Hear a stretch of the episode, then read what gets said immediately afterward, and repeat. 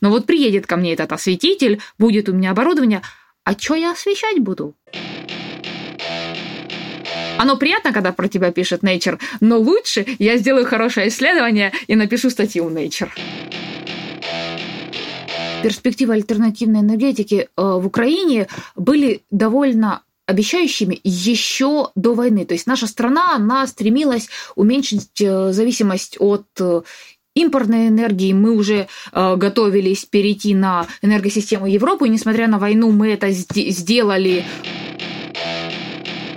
а, для меня очень, а, ну, я болезненно воспринимаю, и для меня очень важно понять, что же будет делать Украина, ну, мое государство после войны. Но когда началась война, я для себя приняла решение, что я научный националист. С февраля 2022 года в Украине в результате боевых действий было разрушено более 90 исследовательских институтов и более 60 университетов, часть из которых не подлежит восстановлению. Их придется отстраивать заново, как, например, физические лаборатории Харьковского политехнического института. С первых же дней войны в Харькове отменили учебные занятия и научные исследования. Но в апреле было принято решение вернуться к работе и, несмотря на боевые действия, проводить приемную кампанию летом 2022 года – и возобновить эксперименты в лабораторных корпусах. Ракетный обстрел 19 августа прервал научные планы. В 5 утра российский снаряд С-300 попал в учебный корпус и разрушил лабораторию оптики и фотоники. В ней работала наша героиня, инженер-физик Ксения Минакова. С вами я, Ольга Орлова, и это подкаст «Вторжение. Наука во время войны». Сегодня Ксения Минакова, доцент кафедры физики Харьковского политехнического института, амбассадор Американского фонда «Оптика», продвигающего знания в области оптики и фотоники. Они пишут в Nature и в других зарубежных изданиях. А меньше года назад Ксения рано утром вместе со своими коллегами разбирала завалы, под которыми находилось самое ценное для экспериментаторов – научное оборудование. В 8 утра а, мы уже были с коллегами а, там, разбирали завалы и пытались спасти то, что можно было спасти из уцелевшего оборудования. Мы просто понимали, что если мы не вытащим сейчас, условно, там может, там как бы висели э, бетонные, ну, вот эти перекрытия, и э, ну, оно просто ударило очень рядом с нашим помещением, то есть наш, у нас там стояли вакуумные установки. Это вещи, которые весят по несколько тонн. Так вот этой ударной волной а, их подорвало снизу, вбросило вверх, и они находились в соседних комнатах. А одна комната, условно, за счет ударной волны просто переехала в другую. То есть у нас помещения, стены сместились на 4 метра и просто сложились в какой-то момент, ну, понятное дело, ни окон, ни, ничего не было. Просто у нас первый этаж из э, следующих, а верхних этажей нет принципе, над нами, там не уцелело э, ничего. Но, тем не менее, да, мы выносили сами с коллегами в первый же день э, то, что смогли разобрать э, условно без пил, без ничего. На следующий день мы уже э, занимались там демонтажем стен, поднятием перекрытий и тоже выносили то, что могли нас, ну, не знаю, было 4-5 человек как бы из тех, кто вот Просто у нас небольшая кафедра, небольшая лаборатория, поэтому, ну, да, своими силами. Э, а что было делать? Потому что, ну, если бы не вынесли, оно могло бы просто... А вдруг бы там дождь или какие-то э, иные события. То есть нам нужно было спасти то, что удалось спасти. Сейчас мы занимаемся тем, что ну, вот с того периода, э, что пытаемся собрать заново лабораторный комплекс из того, что осталось, плюс то, что по грантовым возможностям э, мы закупили для того, чтобы э, запустить нанолабораторию. То есть сейчас идет период восстановления. Э, на данном этапе мы еще скажем так, новых измерений и исследований проводить не можем, но уже на финальной стадии вот, возобновления лаборатории. После того, как э, снаряд попал в вашу лабораторию, э, кто-нибудь из коллег э, покинул Э, университет покинул Украину? А, ну, из тех, кто работает в этой лаборатории, я единственная, скажем так, кто может э, покинуть страну, потому что я женс... Ну, девушка, скажем так, а мы, остальные у нас парни, и за исключением нашего заведующей кафедрой, все остальные находились вообще в Харькове и не покидали вот его в принципе. То есть настолько не было заведующего на тот момент. После того, как зарубежные коллеги узнали о судьбе лаборатории оптики и фотоники в Харьковском политехническом, Ксению пригласили на работу сразу в несколько западных университетов. Тем более, что у нее есть все необходимые показатели с точки зрения зарубежной научной карьеры. Она женщина, а значит, может покинуть воюющую страну. Она молодой специалист, а значит, привлекательна на академическом рынке. И она занимается очень перспективной научной областью, которая востребована в самых разных странах. Тем не менее, Ксения никуда не уехала. Наверное, это даже у меня принципиальная позиция именно в связи со сложившейся ситуацией. Я же говорю, я всегда считала себя, э, ну, можно сказать, интер интернациональным ученым. То есть я довольно-таки мобильная, подвижная, э, работала в различных там университетах, и лекции читала, и участвовала в стажировках. Но когда началась война, я для себя приняла решение, что Э, я научный националист.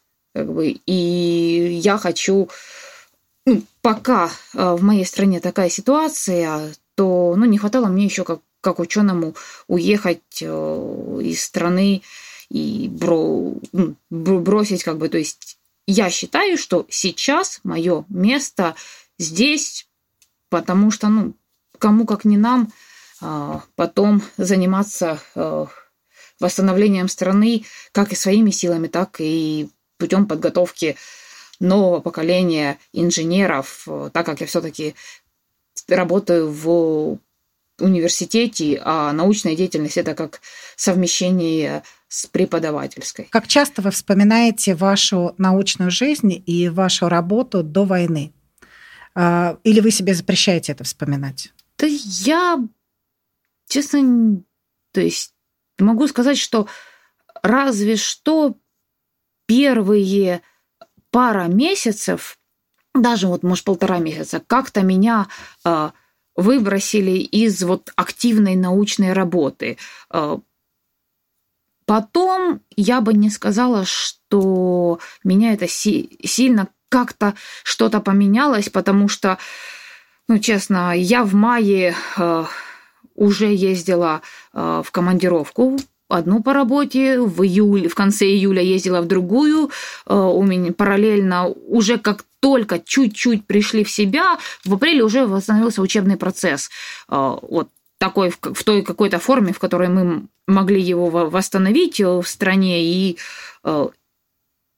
для себя я не могу сказать, что первую очередь, ну, из-за того, что я девушка и могу покидать пределы страны, для меня, ну, да, и, и скажем так, да, в августе ситуация изменилась в связи с тем, что, ну, буквально ночью поздно, ну, из-за того, что у нас разница с Америкой 8 часов, мы был, общались поздно вечером с коллегами и договор... ну, очередной этап на научной итерации и договорились о том, что они нам присылают э, образцы для измерений. И вот они уже Э, ну, эти образцы мы решили, как они до нас доедут, э, всю логистику проложили, тоже в связи с ситуацией это было немножечко сложно. То есть вот мы об этом договорились, и утром узнаем, что э, вот происходит такая ситуация с взрывом. То есть я, честно, как-то вот, ну, оно было морально тяжело, но эти же коллеги,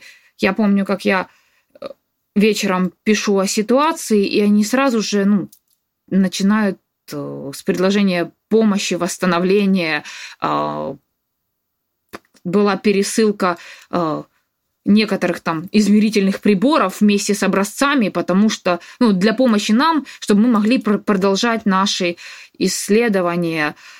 Здесь я бы не сказала, что э, я стараюсь, чтобы ну да, сейчас тратится время не на написание статей, а на восстановление лаборатории, но это тоже часть э, научной э, жизни, ну, и нового осваивания нового оборудования, новых каких-то измерительных вещей. То есть, да, мы становимся восстанавливать, но как была наука, так и осталась, чуть-чуть с некоторыми поправками на сложившуюся ситуацию. Одна из самых болезненных потерь при бомбежке – современное оборудование. Как никто лучше это понимают ученые-коллаборанты, с которыми харьковские физики делали совместные эксперименты.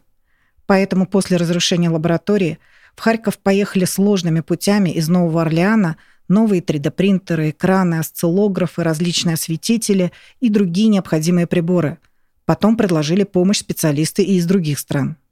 На меня вышла канадская компания, которая делает Sunbrick, которая делает э, осветители и измерительное оборудование для солнечных вот, преобразователей солнечных элементов. И они сказали, что вот мы собираем такие вещи, э, они вот условно оборудование делают под заказчика под конкретную научную задачу. Я сказала, чем занимаюсь, мы провели несколько итераций встреч, они сказали э, то-то, то-то, то-то, поприслали комплектации, по требованию этот, условно, я сказала, что мне нужно, и они, э, то есть с определенной подставками, э, техническим решением, и они полностью под нас собрали с нуля вот эту установку. То есть они делают ее, вначале получают задачу, потом ее собирают. К ней докупили э, измериловка, там, кейтлевские э, осциллографы и так далее и прочее, и ноутбук профессиональный, который будет с программным обеспечением для того, чтобы все эти измерения проводить. И вот сейчас это канадская компания, э, сейчас уже последний этап, э, по идее, это где-то уже движется э, ко мне, э, вот мы уже собрали все документы для того, чтобы э, компания передала, чтобы это не облагалось для меня налогами, потому что стоимость этого оборудования около 60 тысяч долларов, то есть 20% налогов я физически не, не вытяну заплатить, э, и поэтому это была сложная юридическая, бюрократическая процедура все это оформить. Но вот где-то оно сейчас ко мне движется. Ну, скажем так, если и когда оно окажется э, в Украине, и мы его получим, но это новый виток э, исследований нашей лаборатории, и я очень надеюсь, что это поможет э, мне в моих исследованиях и моим, э, мне в докторской, моим аспирантам в их тоже диссертационных исследованиях, студентам нашим и так, и так далее, и так далее, и так далее.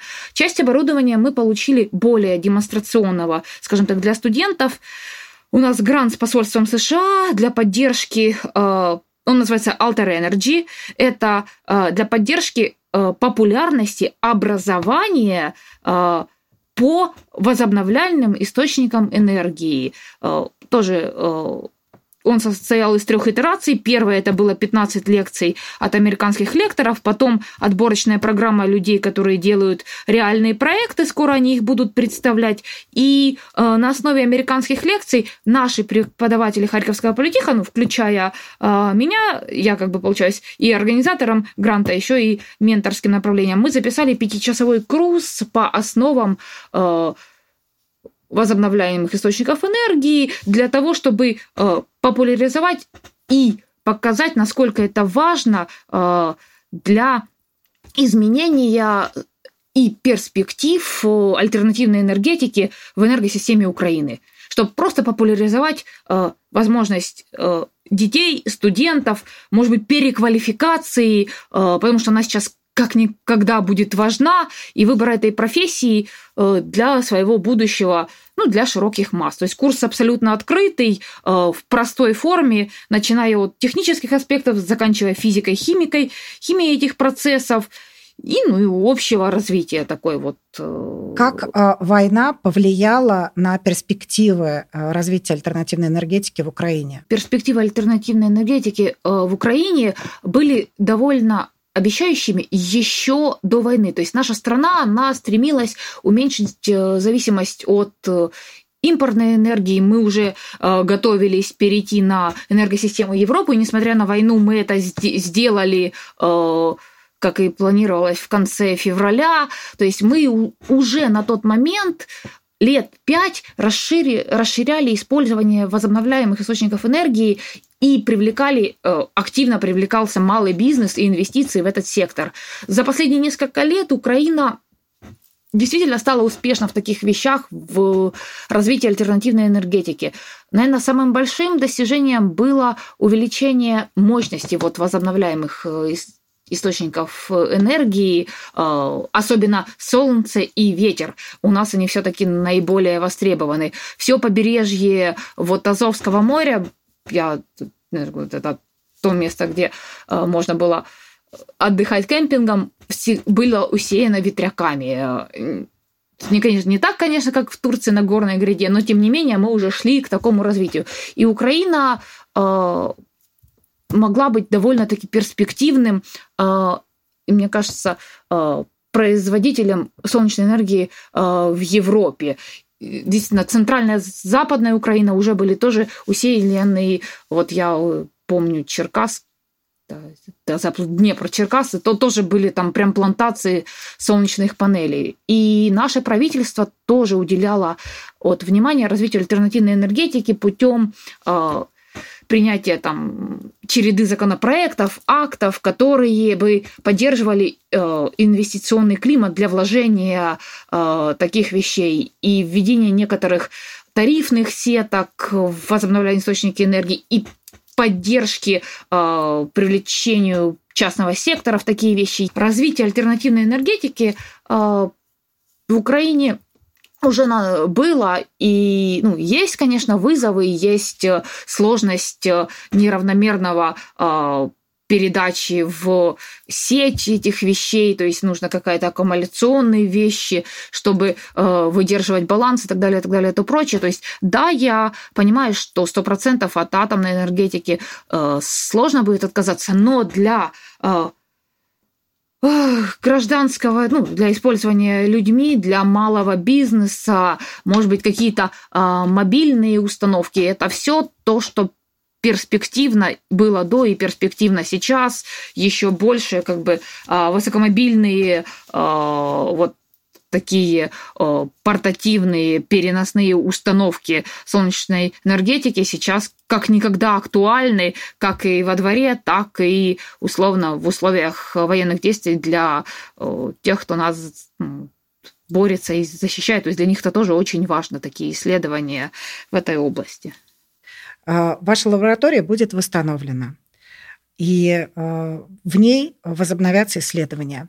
Какие первые исследования, какие первые научные задачи вы будете решать? Ну, на данный момент у нас есть уже несколько научных тем, а, посвященный как раз вот этим высокомобильным, автономным, гибридным установкам. И мы уже сейчас работаем над этими исследованиями э, в, в области э, энергетики, скажем так, альтернативной энергетики. Если говорить по-простому, то солнечные панели ну, физика, все же очень просто, э, абсолютно черное тело, то есть они сделаны из тех элементов, которые обладают темным цветом. Это логично, это правильно, э, оно привлекает больше солнца. Но раз солнце, то это значит и неконтролируемый нагрев, перегрев материалов до температур порядка 8, там, 80 градусов. Это нестабильное разрушение, точечное причем. Поэтому э, мы занимаемся тем, что э, пытаемся разработать систему отвода тепла путем прогонки через э, медные трубки определенного диаметра, определенной длины, э, толщины меди. Э, то есть идет полностью расчет конструкционного решения для того, чтобы обеспечить отвод тепла равномерный от поверхности. Вот очень, то есть важно, как, сколько трубок расположить, на каком расстоянии, какие должны быть параметры там, адгезивных материалов, клеев и так далее, и так далее, то прочее. И фактически на выходе будет и охлажденная солнечная панель, и э, горячая водичка для использования в бытовых условиях, в каких-то высокомобильных условиях. Ну, вот такой проект, над которым наша э, лаборатория, команда работает уже вот сейчас, э, ну, там, в той ситуации, да, в, в которой сложилось. То есть этот проект, он очень перспективный. Такие технические решения, понятно, занимают занимаемся не только мы. Таким занимается весь мир э, в тех или иных пропорциях. То есть наша задача сделать такую найти пара, технические параметры, подобрать с моделированием, расчетом, физическим параметром для того, чтобы э, сделать такие системы наиболее эффективная по КПД, чтобы она э, сама себя условно запитывала и э, полностью выйти на самообеспечение без внешней электрической сети. Вот то, чем вот уже сейчас перспективно и занимаемся. А после того, как про вас написал журнал Nature, как-то изменилась ваша жизнь? Сильно нет, просто, скажем так, позвали еще на э, пару вот э, был в Италии, ну, какие-то подкасты, честно, не особо изменилось. Э, оно приятно, когда про тебя пишет Nature, но лучше я сделаю хорошее исследование и напишу статью Nature. Не так давно вы э, встречались с руководителем Верховной Рады Русланом Стефанчуком. Э, о чем вы говорили? Э, он поздравлял лауреатов премии Верховной Рады, которую получила 30 ученых Украины в различных галузях наук, как бы, и в рамках этого было общение с комитетом Верховной Рады и непосредственно с Русланом Стефанчуком, то есть можно было задать любые э, вопросы, то есть он настолько открыт и он сам, вот скажем так, по образованию, то есть у, был и в, из науки, то есть он нас понимает, то есть не было такого, что нельзя задавать вопросы, нельзя нет, а то есть даже приветствовался диалог, и ну, я задала ряд вопросов, которые действительно мне казались, но для меня очень, а, ну, я болезненно воспринимаю, и для меня очень важно понять, а, что же будет делать Украина, ну, мое государство после войны. Потому что большой отток мозгов ученых произошел в связи со сложившейся ситуации. Многие уехали, получили э, стажировки, science positions, постдоки э, в Европе и не только в Европе. И я задала вопрос о том, а что же будет предпринимать ну, на наше государство, наше правительство, беспосредственно депутаты Верховной Рады, для того, чтобы мотивировать ученых из Украины когда все закончится, потому что я понимаю, что многие там, это мамы, э, дети, и вот волнительная ситуация, многие потеряли э, свое там жилье, и сложно пока возвращаться куда-либо, но что будет предпринимать государство для того, чтобы вернуть интеллектуальный потенциал в Украину, потому что без интеллектуального потенциала э, отстроить страну невозможно а нам придется восстанавливать и инфраструктуру, и технические э, аспекты страны, и образование. Нам нужно будет новые специалисты, и все это нужно будет делать с нуля. И мне ну, скажем так, э, понятное дело, что сейчас есть другие первоочередные задачи, но э, Руслан Стефанчук, он мне ответил, что есть некая программа, то есть и депутаты, и Верховная Рада, то есть вот этот вопрос, он стоит, он э, научный, то есть и есть некие проектные решения для того, чтобы э, вернуть ученых и при, привлечь их на, назад в Украину, потому что ну, даже сейчас я вижу, несмотря на военную ситуацию, э, темы молодых ученых есть э, для поддержки нас исследований. Для взрослых ученых часть государственной тематики финансируется есть. Э, Национальный фонд исследований Украины э, есть, то есть по подаче, то есть даже внутри государства нас как-то пытают, ну, пытаются стабилизировать, стабилизировать и поддержать э, тех ученых, что есть, для того, чтобы мы проводили наши исследования.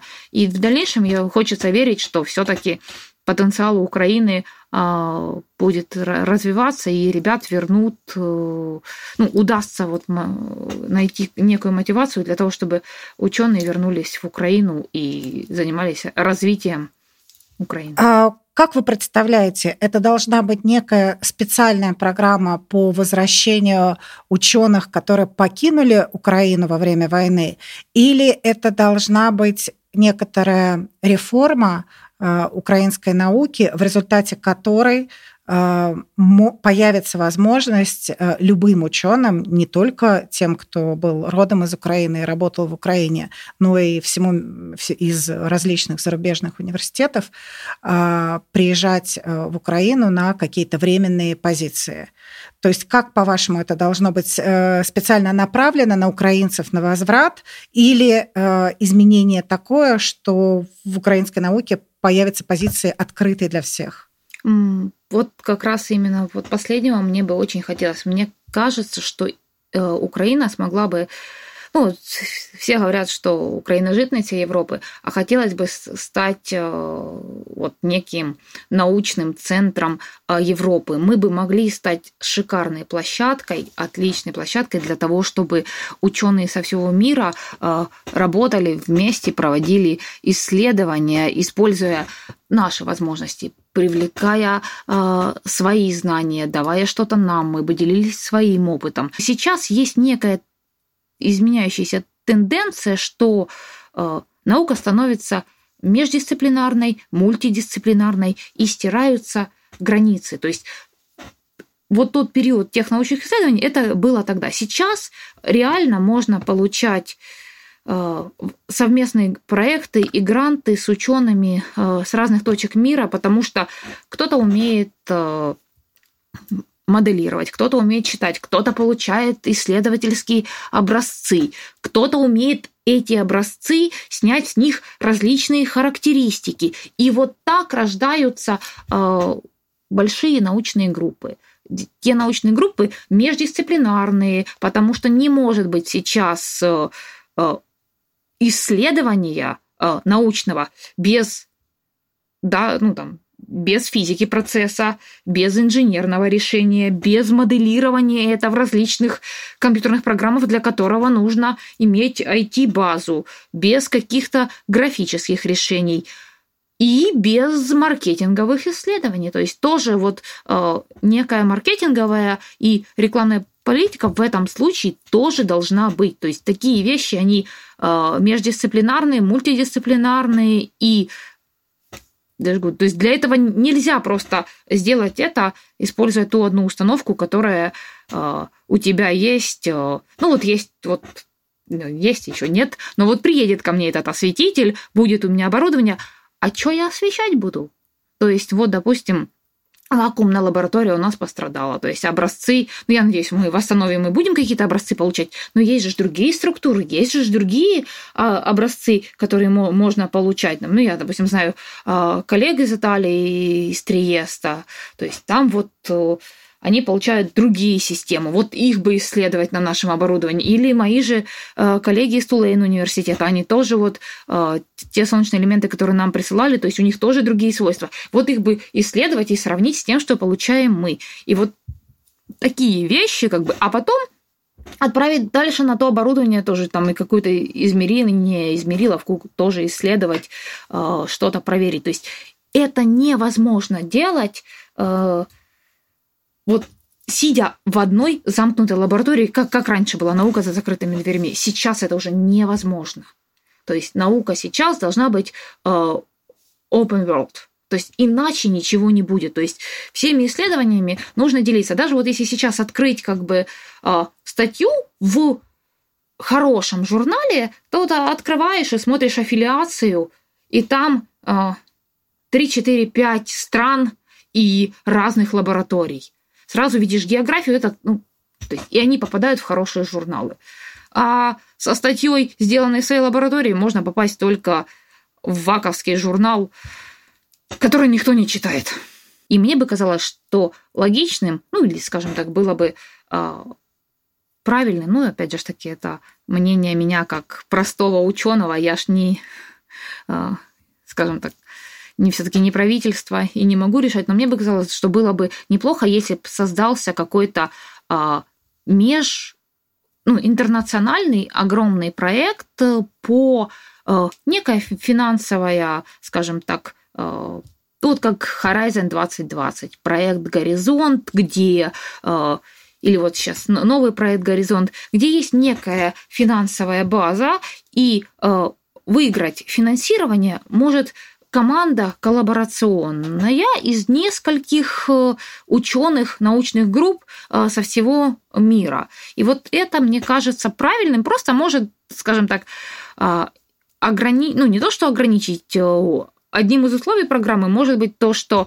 основные исследования, ну вот как, как базируются, как, когда ты участвуешь в проекте НАТО, то условно говорятся, что деньги, то есть это украино-американский проект, один университет с украинской стороны, один команда исследовательская, другая с американской стороны, и основная финансы, они условно э, на счету американского университета. А тут может быть вот обратную сторону, что э, не мы едем вот э, на стажировку э, или поработать в университет в Новом Орлеане, а они к нам и вот делятся опытом, то есть вот такое перемещение, чтобы были стажировки у нас, чтобы делились опытом а, с нашими научными группами, с нашими студентами, а, с нашими а, исследовательскими лабораториями. Вот это было бы а, правильно, какой-то вот такой интернациональный проект, а площадкой могла бы быть Украина.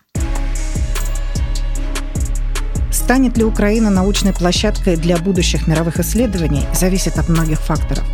Но никакие финансовые программы не помогут воплотить эти планы в жизнь, если в стране не останется ученых. По данным Министерства образования и науки Украины, около 6 тысяч исследователей покинули страну во время войны, а те, кто остался, продолжают погибать. В результате ракетных обстрелов и боевых действий погибли экономист Олег Амосов, математик Юлия Ждановская, физик Василий Платко, химики Андрей Кравченко и Александр Корсун, историк Олег Андрейцев, археолог Юрий Коваленко, биофизик Владимир Федоров, биолог Бежан Шаропов. Вы слушали шестой эпизод подкаста «Вторжение». С вами была я, главный редактор проекта русскоговорящего академического сообщества «Тейн-вариант» Ольга Орлова, звукорежиссер Андрей Бычков. И я напоминаю, что половина нашей аудитории находится в России, а половина вне России. Наши материалы вы всегда можете найти на сайте tdefisinvariant.org, на YouTube-канале «Тейн-вариант», а также на всех аудиоплатформах. Каждый ваш лайк, каждый комментарий и каждая подписка помогают нам дотянуться до следующего слушателя, читателя и зрителя. Не забывайте реагировать на то, что вы услышали. Давайте держать связь.